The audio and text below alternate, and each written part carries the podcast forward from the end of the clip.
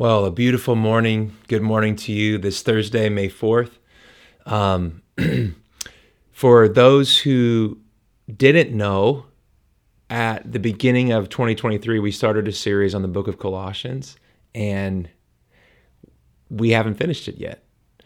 And Easter has come, the season of Lent has come, Resurrection Sunday come and gone. And I told our church at Radiant Central Coast that by golly, we are going to finish the book of Colossians online. And so this is, uh, by God's grace, the attempt to be faithful to finish something we started. Book of Colossians, one of my favorite books in the whole Bible that describes the supremacy, the sufficiency, and the sovereignty of King Jesus who reigns and rules over the cosmos. He's the center of creation, He's the head of the church. This Jew and Gentile, slave and free, young and old, male and female body, this new humanity that's being transformed in the grace and through the love of Jesus Christ Himself. Paul has been making the amazingly compelling argument throughout this little letter to the church in Colossae that in Christ we've been redeemed, we've been rescued, we've been reconciled, we've been raised up, we've been rooted and established in.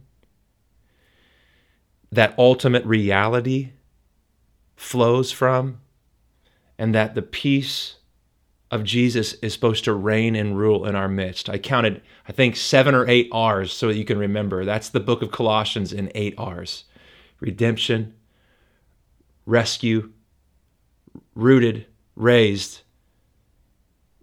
I've already said them all. The reality in Christ. He just, it's about Jesus. It's about Jesus. It's about Jesus. It's about who he is, what he's done, and who we are becoming in him. Colossians 2 7 says that he is ultimate reality. So, chapter 3 turned a page where Paul has methodically been saying, This is all true about you. You died, your life is now hidden with Christ and God. Now, how this practically works out in real time relationship, we spend the rest of our time doing as disciples of Jesus. So we put off old habits, old thought patterns, old sins, old snares. We put on love and humility and compassion, and love binds all of these virtues together as we, we seek together to become a community that lives out of our truest identity through Jesus Christ. So that is a one and a half minute sort of terrible summary of the entire book of Colossians to the point of where we are now. Paul has said in verse uh, 15 and 16, Let the peace of Christ rule in your hearts. Let his word dwell richly among you as you teach and admonish and encourage one another through psalms, hymns, and songs from the Holy Spirit. And we're going to pick up in verse 17 and we're going to continue. Paul lands the plane in such a practical way and shows how the gospel has transformed the cosmos. He's brought cosmic peace, Colossians 1 through 15. He's he's purchased and redeemed and rescued a people for himself from the nations. And now we're going to see how the gospel infuses and transforms all of our common relationships and power structures of our day, and marriages and families. In, in Paul's day, where about a third of the Roman world were, was were slaves, the relationship between slaves and masters, and how the gospel and the grace of Jesus transforms and infuses all of those in new and surprising ways, um, and redemptive ways. So let's get into the word together, starting with verse 17. And whatever you do, whether in word or deed, do it all in the name of the Lord Jesus, giving thanks to God the Father through him. And here, watch, I, I underline all the various dynamic relationships that are transformed by grace. Wives, submit yourselves to your husbands as is fitting to the Lord. Husbands, love your wives. Do not be harsh with them. Children, obey your parents in everything, for this pleases the Lord. Fathers, do not embitter your children, or they will become discouraged. Slaves, Obey your earthly masters in everything, and do not do it not only when their eye is on you and to curry their favor, but with sincerity of heart and reverence for the Lord. Whatever you do, work at it with all your heart as working for the Lord, not for human masters, since you know that you will receive an inheritance from the Lord as a reward. It is the Lord Christ you are serving.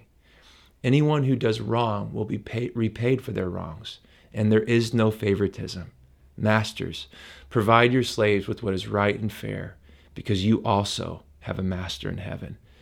So, meticulously and methodically, Paul goes through basically the Roman, the, the household code, and he, he speaks a word to each participant in a traditional house in the first century. Whatever you do, whether in word or deed, do it all through Jesus, through, to God the Father, through him. Wives, submit yourselves to your husbands as is fitting to the Lord. Now, as we just barely scratch the surface here, wives were viewed as in, in the Roman, very traditional Roman household codes as little more than property. Husbands could be promiscuous, husbands could be abusive and harsh and rude and critical.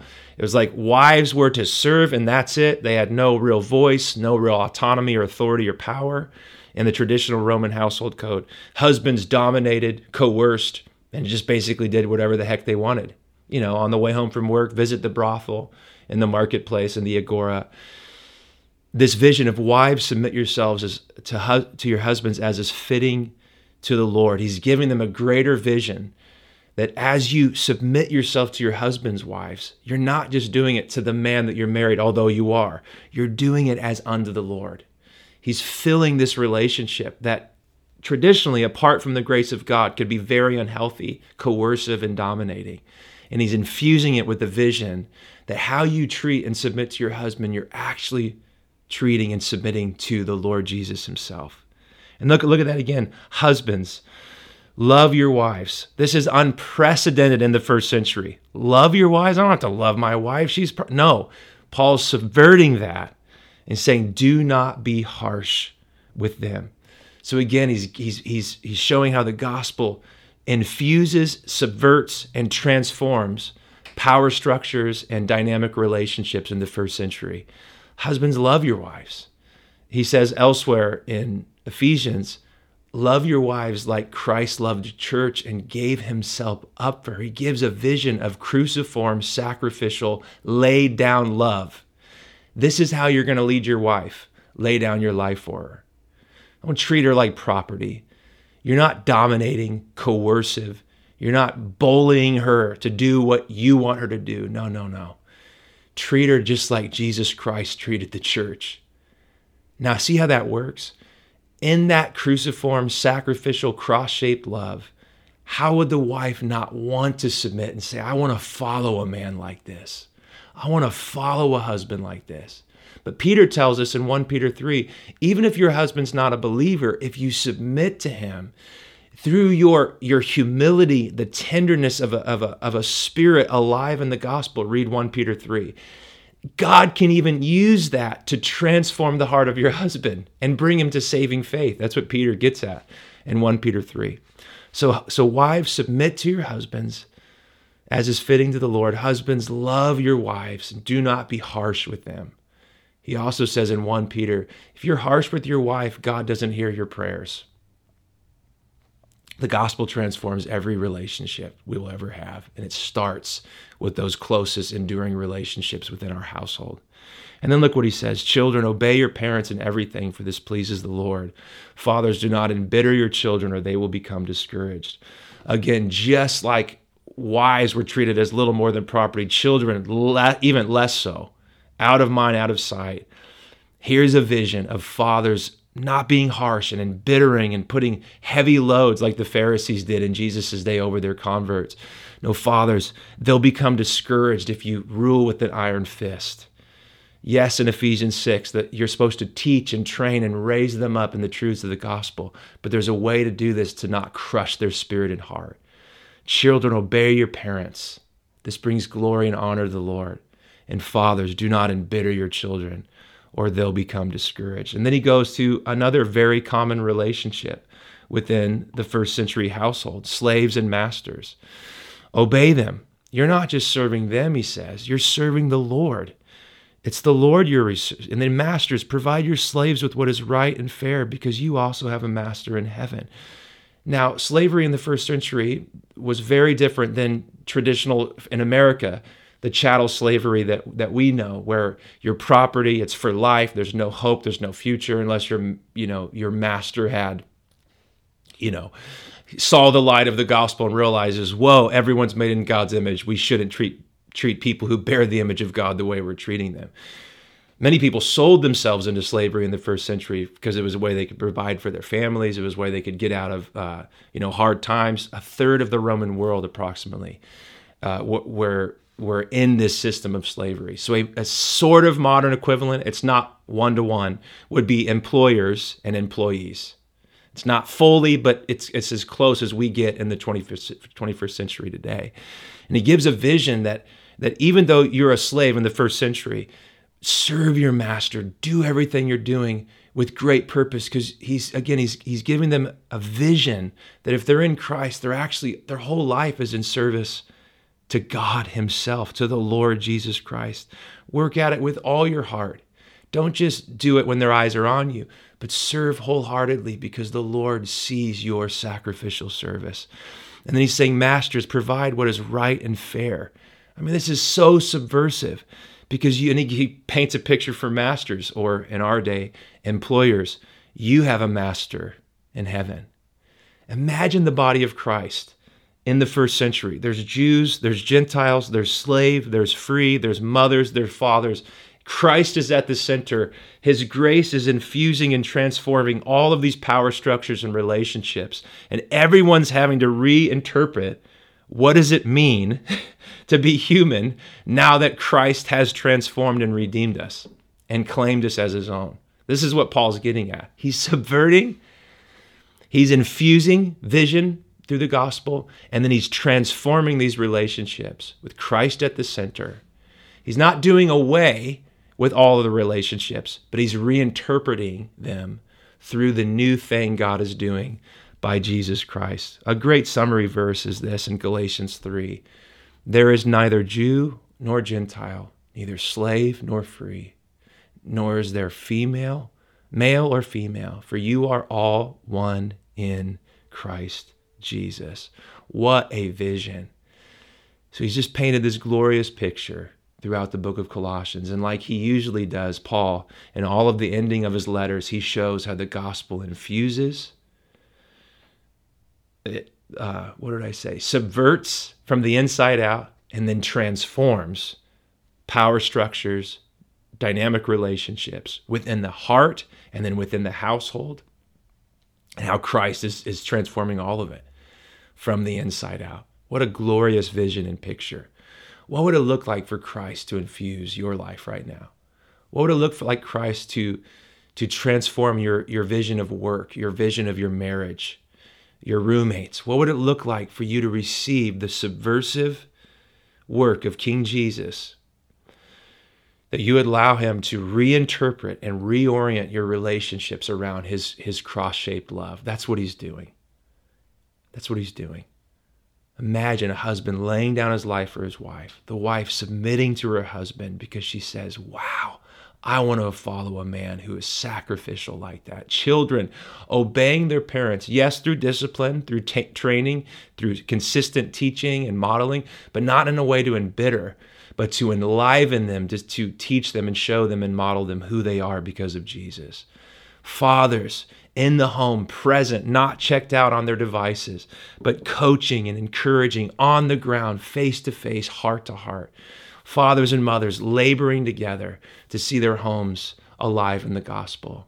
And then employers and employees, healthy relationships, providing what is right and fair so that there's this ecosystem of grace and flourishing and abundance. This is what Paul's painting here in Colossians 3 and 4. All right, let's turn the page. It says this in Colossians 4, continuing as we land the plane Devote yourselves to prayer, being watchful and thankful, and pray for us too, that God may open a door for our message, so that we may proclaim the mystery of Christ for which I am in chains. Pray that I may proclaim it clearly as I should. Be wise in the way you act toward outsiders. Make the most of every opportunity. Let your conversations be full of grace, seasoned with salt, so that you may know how to answer everyone. So Paul zooms back out, and I love this. What is he speaking over this new humanity community? Fathers, mothers, husbands, wives, slaves, masters, children. You, new humanity in Christ, devote. Don't turn the dial. Give yourselves to prayer, being watchful and thankful. This is the posture of the church. Jesus said, My house, quoting Isaiah 56 7, will be a house of prayer for all nations. Prayer is that, that, that posture and orientation of life where we seek to respond to God's, I love this is how I describe it, God's relational reach and and and ask for power to partner with him in his kingdom purposes in the earth. So relationship and partnership. The church is to be watchful and thankful. What is God up to? How can we join Jesus in the renewal of all things? Who's he working on in my family and my workplace? How's he moving in our village, in our town, in our city? In this posture of prayer, we're watching and we're thanking. And then we pray for those whose unique call is to proclaim the gospel. Every believer is called to bear witness, but not every believer will have the same authority and anointing to proclaim the mysteries of Christ, like the uh, like the apostles asking. Pray that there'd be clarity in the proclamation, and then he speaks this amazing word over the body: "Be wise." In verse verse five, in the way that you act towards outsiders, making the most of every opportunity. And then this idea of conversations full of grace, seasoned with salt to answer, it so you know how to answer everyone. So again, he's believing in the apologetic of a transformed life will evoke questions, comments, and curiosity in the lives of those who don't know Christ. In, in, in, in this case, in the church of Colossae. I want you to live. I heard one uh, preacher, missiologist say, live a questionable life if we live out of the same narratives, the same scripts, the same thought patterns, the same worldview as those who don't claim to follow Christ, who don't believe that Christ is king, that he's the center of the cosmos, he is the one who is worthy of all of our affection, all of our appetites and allegiance. If we don't live any different, no one's going to ask us those questions. Why? Why are you the way you are? Why is your marriage that way? Why do you handle yourself this way at work? He's saying, out of prayer, and then looking for opportunities, being wise, make, making the most of your, your opportunities. Conversations are full of grace, seasoned with salt, covenantal fidelity. This will provoke questions, and then be careful to know how to answer. 1 Peter 3 again says, uh, Be ready to answer anyone who asks you to give for the reason for the hope that you have but do it with gentleness and respect, so that those who speak maliciously against your good behavior in Christ may be ashamed of their slander. So, prayerfulness, watchfulness, wisdom, and winsomeness. This is this four or five fold reality that will evoke questions, comments, or curiosity in those around us. Like, why are you the way you are? This is the best context, an open door f- through which to preach and to share the good news of Jesus and his kingdom. Let's land the plane here. These are not throwaway things. Paul's he's he's he's he's this letter's powerful. Again in verse 7, Tychicus will tell you all the news about me. He's a dear brother, a faithful minister and fellow servant of the Lord. I am sending him to you for the express purpose so that you may know about our circumstances and that you may, he may encourage your hearts. He's coming with Onesimus. This is significant our faithful and dear brother who is one of you. They will tell you everything that is happening here. My fellow prisoner Aristarchus sends you his greetings, as does Mark, the cousin of Barnabas. You've received instructions about him if he comes to you. Welcome him. Jesus, who is called Justus, also sends greetings. These are the only Jews among my co workers for the kingdom of God. They've proved a comfort to me. So here's what's awesome So Onesimus, if you read the book of Philemon or Philemon, however you uh, pronounce it, he's a runaway slave. That little letter is writing to Philemon of a runaway slave who came to faith. Now Paul is sending now now this runaway this is how subversive the gospel is. From slave to faithful and dear brother. And if you read Philemon or Philemon, this is why a lot of times when you read commentaries those two books are together because they, they, they, they shed light on each other and how the gospel transforms humanity, power structures, relationships in the grace of Christ. Here's this runaway slave who deserved to be punished. He ran away, didn't do it the right way. He's now a faithful and dear brother. Look what Paul's language. He's one of you. He's coming. Now he's a servant. And go read Philemon of how Paul bends the heart of, of, of this slave owner who's meant to receive Onesimus now, not as a, a, a, former slave, but as a faithful brother. Super powerful. Paul's just giving kudos to all of those that he's doing work in life and ministry with. And just practically speaking, we need each other. I love that Paul, that Jesus, when he announces the kingdom in Matthew 4 17, repent, for the kingdom of heaven is at hand. The very next thing he does is he forms a team. Verse 18, chapter 4 of Matthew. He goes by the Sea of Galilee and starts calling and forming disciples. Who are you doing life with? Who's on your team? Who's on my team?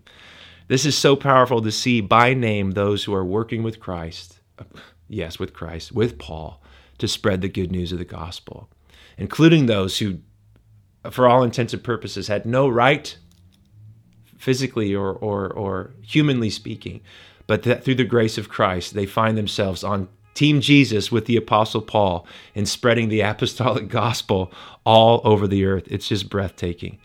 Now let's let's land the plane here. Again in verse 12, Epaphras, who is one of you, a servant of Christ Jesus, sends greetings. I love this language. He is always wrestling in prayer for you, that you may stand firm in all the will of God, mature and fully assured. I vouch for him that he's working hard for you and for those at Laodicea and Hierapolis. Our dear friend Luke, the doctor, and Demas send greetings.